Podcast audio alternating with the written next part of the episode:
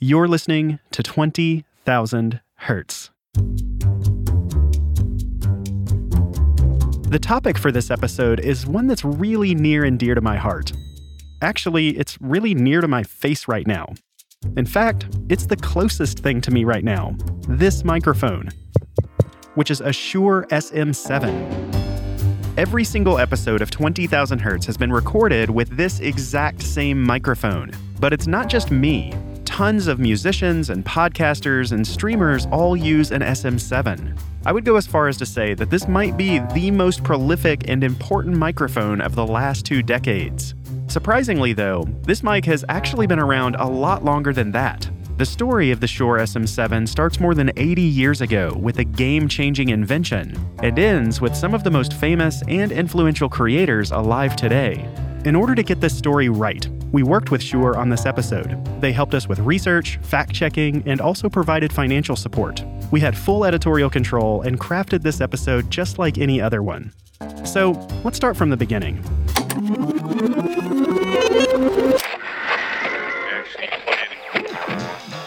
Shure was founded in 1925 by S.N. Shure, Sidney Natkin Shure, but he preferred S.N. He was 23 years old. This is Michael Pettersen, the official historian from Shure. Shure was a radio parts company. AM radio was all the rage, and you actually had to build your own radio back then. So Mr. Shure was a radio hobbyist, and he said, I'm going to create a catalog company where people can mail order their orders in, and Shure will provide the parts to make the radios. Business was good, so Shure decided to partner with a local company that made microphones. That deal fell through after a few years, but Shure stayed in the microphone business. By 1932, we were actually manufacturing and designing our own microphones. For Shure, it was a case of being in the right place at the right time. You have to realize in the early 30s, there was a big change going on, and things that we take for granted now were new back then. Two way radio, like for police, fire, emergency, was new. Public address systems were relatively new. Radio stations, they were growing dramatically, and recording studios were changing from being acoustic recordings into electrical recordings. All those things required microphones. Mr. Shure saw a need. But it wasn't until Shure hired a recent college graduate that business really started booming. That person was Ben Bauer, and he changed the way sound was recorded forever. If Ben Bauer hadn't come to Shure, I'm not sure we would be in business these days. This guy was a genius, there's no doubt about it. Bauer was a great engineer, shy, but super productive. This guy created a new invention nearly every day. Over the span of his career, he was awarded more than 100 patents, including one for an underwater microphone and another for a quadraphonic sound system, where music was split into four channels rather than two. He would go to work at Shure, come home, have dinner with the family, do a little work after dinner, sleep for four hours, get up at one o'clock in the morning, and work the rest of the night. And I think he just had so many ideas he couldn't get them out quick enough. When Bauer arrived at Shure, the big problem was making microphones smaller. Up until then, every microphone needed at least two capsules, which are kind of like the motors that make them work. Bauer's goal was to find a way to get a great sounding mic with just one capsule. At age 24, he came up with the idea of what's called the uniphase acoustical network. That's the acoustical network inside of a microphone that allows it to be directional. A directional mic captures sound coming from just one or two directions, blocking out other unwanted sounds. They're great for recording vocals. And that allowed us to come out with the first Shure Unidyne microphone, the Elvis microphone, sometimes people call it. It's called the Elvis mic because it's the one you see the king using in all of those famous photos from the 50s. It's the mic that looks kind of like a radiator grill on a classic car. And if you type microphone tattoo into Google, you'll see this microphone is super popular as body art. But the Unidyne didn't just look cool, it also sounded great, and more importantly, it was small enough that it could fit on a mic stand. The Unidyne microphone was so groundbreaking that the Institute of Electrical and Electronics Engineers, the IEEE, gave it one of their milestone awards. It's basically like the engineering equivalent of an Oscar.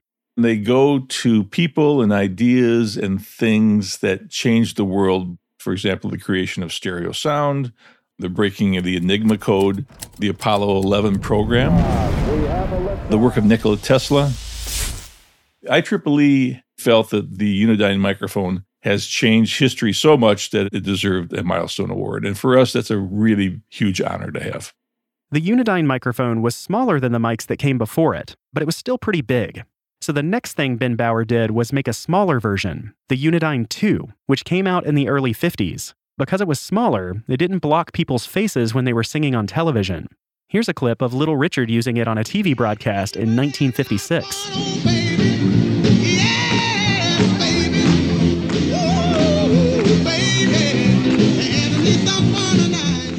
Soon enough, singers everywhere started asking for a microphone that they could hold in their hand. Singers like Jerry Lee Lewis, Chuck Berry, Elvis, they wanted to grab the microphone and move around. And the Unidynes are just a little too big for that. So we started bringing out the Unidyne 3, which is what's called an end fire microphone. You speak into the end of it rather than to the side of it, and it's easy to hold in your hand. The Unidyne 3 isn't a specific microphone model like the 1 and 2. It's actually a microphone capsule that Shure still uses in its most famous models. For instance, it's in the SM58, which is that classic handheld microphone with the pop filter ball on top. It's basically the mic that you picture in your head when you think of someone singing on stage. This capsule is also found in the SM57, which looks like the standard singing mic but without the ball on top. And finally, that Unidyne 3 capsule is inside my microphone, the SM7. The SM in these names simply stands for studio microphone. The Unidyne 3 is what we refer to as the motor. It's the insides of the microphone. And then you can put different bodies around those motors, kind of like cars in a way. The Unidyne 3 capsule was developed by Ben Bauer's successor, Ernie Seeler. Ernie was a mathematician extraordinaire, spoke excellent English with a little German accent, and was one of these people that you could probably not even really look twice at if you didn't know he was a genius. Ernie's first microphone was the Unidyne 3. Talk about starting at the peak of your career. The Unidyne 3 capsule's impact was huge. It was used by the Beatles on their US tours. Some people have gone as far as saying that without the Unidyne 3 capsule, modern rock concerts might not even be possible. Before this mic came out, it was really easy to get feedback like this. Uh, testing one, two. Is this thing on? The Unidyne 3 was the first mic capsule that lets you turn up the volume really loud before you get any of that nasty feedback. This was great news for rock bands, although not everyone was happy about it. Ernie was not a fan of rock and roll, and I think always irked him that this microphone that he brought out became popular for music that he really despised. You say, "Hey, Ernie, did you see uh, the Rolling Stones are using your microphone?" You kind of get a, "Hmm." That's about it. Although Shure had some great stage mics, they didn't really have a microphone for voiceover work. They had another microphone called the SM5, which sounded good, but it weighed over two pounds and was as big as a football. The SM5 wasn't very successful a lot of people were saying, eh, it's kind of big, it's kind of expensive, it doesn't give us enough output level. We decided to make a smaller, less expensive voiceover microphone. So we took the insides, the Unidyne 3 element out of the SM5, and we put that inside the SM7. And in 1972, the SM7 was ready to go. The SM7 is a wonderful microphone. This is John Bourne from Shure. John is responsible for guaranteeing that every SM7 sounds exactly right. The SM7 is a dynamic mic. The three most common types of microphones are a dynamic, a ribbon, and a condenser. Mechanically, dynamic microphones are the simplest. A dynamic mic works just like a speaker works. In a speaker, for instance, you can send energy to that system and play back audio. And a microphone works the same way in reverse. As we talk, we emit energy into the air, acoustic energy, and we use a system of a diaphragm, a coil attached to that diaphragm, surrounded by a magnet. As that energy hits that diaphragm and moves that coil within that magnetic field, that gets converted to electrical energy. That electrical signal travels through the microphone cable and into whatever you're recording with. Most microphones you see on stage are dynamic mics. Dynamic microphones are a much less sensitive system. They have a lower output and they are far less sensitive in high frequencies. This is why dynamic mics are so great for recording vocals, because they do a better job of cutting out the other sounds in your environment. Condenser mics are also really popular for vocals, but they do have some drawbacks. Condensers are more sensitive. You're going to get more room reflections on a condenser. They pick up lower frequencies and higher frequencies at the extremes much better than a dynamic microphone can. As intended, the SM7 was smaller than the SM5, and it was perfect for recording a voice. Part of what makes it work so well is actually due to the limitations of dynamic mics.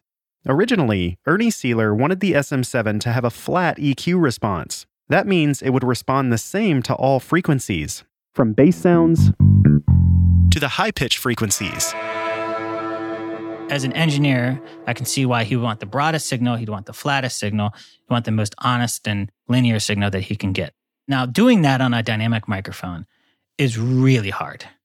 It's very, very hard to make a dynamic microphone's frequency response flat. The team spent a very, very long time trying to acoustically make the SM7 flat. But at some point, the team said, you know, this is as good as this flat response is going to be. The SM7 doesn't have a completely flat response. It actually emphasizes frequencies in the 2000 Hz to 7000 Hz range. Fortunately, though, this lines up with the sibilance range of the human voice. Sibilant sounds are sounds like s, z, and sh. Those types of sounds make speech easy to understand. For example, if we cut out this range while I'm speaking, it becomes a lot harder to understand. Because of that, it just becomes a really, really popular choice for voice. But Ernie Seeler still wanted that flat response as an option. So he put a couple of switches on the back of the SM7 one that cuts out the really low frequencies, and one that flattens out the presence response. Here at 20,000 Hz, we EQ my voice in post production. But for these examples, we're going to take away all of that processing so you can really hear what these switches do. Here's what I sound like with the normal processing we do taken away. I also turned both of the switches on the back of my microphone off. Now, here's what the microphone sounds like when I turn on the low cut switch. It takes away most of those low thumpy sounds, especially when you bump the mic. And here's what I sound like with the presence peak. Notice how it makes my voice more crisp and clear. It's a really great tool to have because sometimes you do want that bite, whether that's a guitar amp or a very dark voice that you want to brighten up. Having those response switches in the back is a nice thing. The SM7 might have been a great piece of design, but when it launched way back in 1972, its sales were underwhelming. Didn't sell great, didn't sell bad. It's like a player on a baseball team that hits a lot of singles. You know, you're satisfied with them. But it was never a big seller for us. The first customers were voiceover studios and radio stations. Famous radio DJ Wolfman Jack was an early adopter of the SM7. All right, I want you to lay your hand on the radio, baby. We're going to play your record now. Are you ready? Yes, sir. Here it comes, all right. But unlike Shure's stage mics, the SM7 was being used behind the scenes, so it wasn't getting nearly as much exposure. But voiceover artists, you never see what they're using. And many times they're secretive about what they use as well, because what do they do? They make their life off of their voice, right? They may not want you to know what their techniques are, or what microphones they are using. Soon enough, musicians started to experiment with it.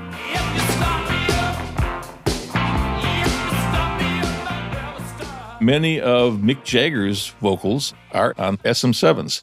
They have been dual recording Mick Jagger's vocals with a condenser mic and an SM7 since the mid 70s. And then they would listen back during the final mix and try the condenser mic and then try the SM7 and see which one they liked better. So many of the tracks that you hear Mick on are SM7s. Chris Kimsey was the engineer and producer behind a lot of those Rolling Stones recordings. He says the SM7 is a perfect fit for singers who like to get close to the microphone. This is from an interview that Chris did with Shure a few years ago. I tell all singers that I work with the SM7, you can eat it. You can get that close to it. The SM7 is so friendly. You can literally, you know, put it right up against your mouth and, and you can really use it. It's fun to work with. it, it becomes, it takes like the studio recording bit out of the equation. Um, it's just a direct connection between the voice and, and the recording part. And it wasn't just used for vocals. David Bowie and George Harrison started using the SM7 to mic their guitar cabinets. But it wasn't until studio engineer Bruce Swedien decided to try out the SM7 on Michael Jackson that the mic really got some attention. Here's Bruce in an interview with Hal Leonard Publishing. The sound of Michael Jackson's vocals was very, very important to me. When I recorded Michael on the SM7, I decided immediately that I don't want anything in the way of that sound.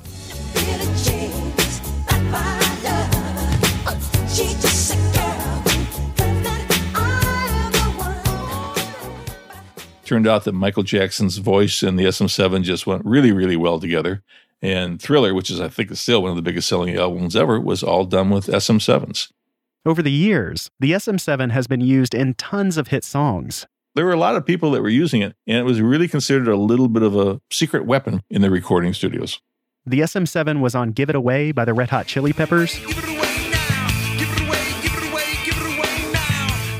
Sheryl Crow used it in My Favorite Mistake.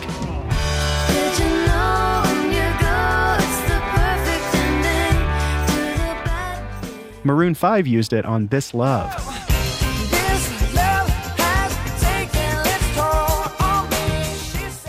And Childish Gambino used it on LES. See me at the show, I was super great. Hotel penthouse, gone let it ruminate. City never sleeps, so I guess I'm never slept on. Did everything I could, then I kept going. For a long time, the SM7 was mostly only known by audio engineers, and through the 90s, sales were still pretty low.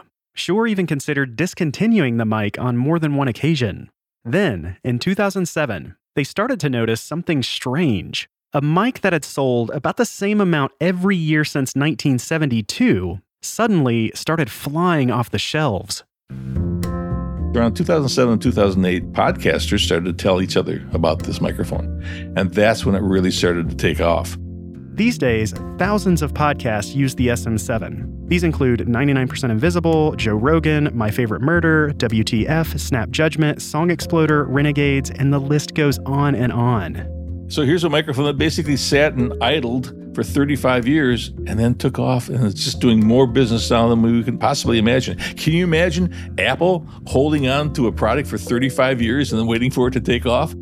After the podcasters came the streamers. Around 2014, 2015, gamers started to get SM7s. Here's a clip of Shroud, one of the world's most popular streamers, using an SM7. So, like, what makes a good play is the level of play and also the skill of players in that current situation, right? The SM7 is great at not only isolating yourself in the room, but also isolating the sounds off axis that may come into that microphone. You don't hear your room tone more or keyboard clicking or things off axis. And that's why dynamic microphones like the SM7 are so beloved on voice because you can dig right into it and get a really rich voice without getting a lot of the extraneous noise. On top of that, since the SM7 is bigger than most other dynamic mics, it also picks up a lot of bass. Perfect for capturing that deep radio announcer's voice. While the popularity of the SM7 has skyrocketed, amazingly, the tech is still pretty much the same as it was back in the 70s.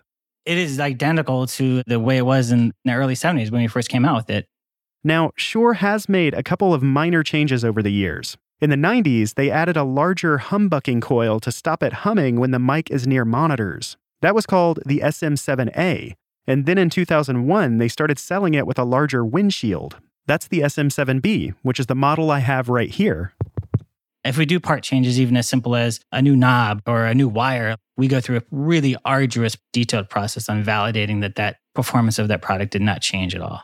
That philosophy of rigorously testing every component dates all the way back to Shure's founder, S.N. Shure.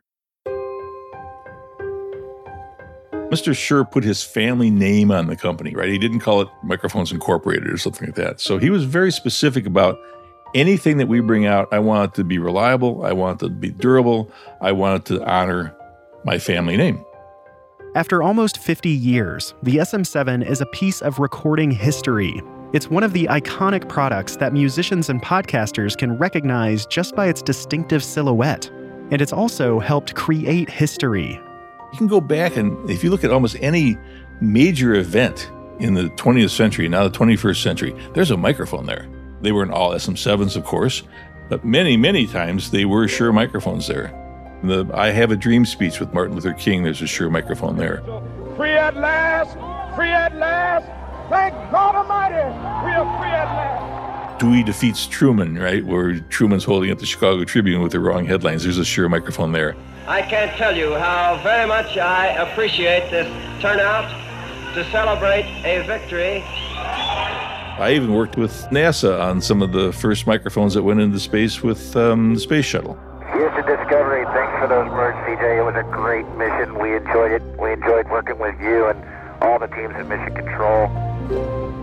Technology might be light years ahead of where it was 50 years ago, but physics and acoustics haven't changed, so this microphone has stood the test of time. We struck lightning on the SM7. We struck the right balance, and we had that product ready when podcasting struck. It just took podcasts to uh, to really give the respect that that microphone deserves.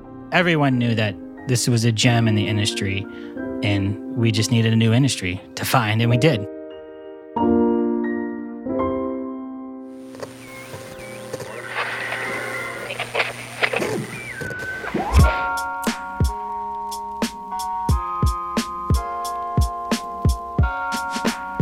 Twenty Thousand Hertz is hosted by me, Dallas Taylor, and produced out of the sound design studios of DeFacto Sound. Find out more at defactosound.com. This episode was written and produced by Andrew Anderson and Casey Emmerling. With help from Sam Sneebly. It was sound edited by Soren Bejan. It was sound designed and mixed by Colin Devarney. Thanks to Shure for all their help on this episode. And thanks to our guests, Michael Pettersen and John Bourne. Thanks for listening.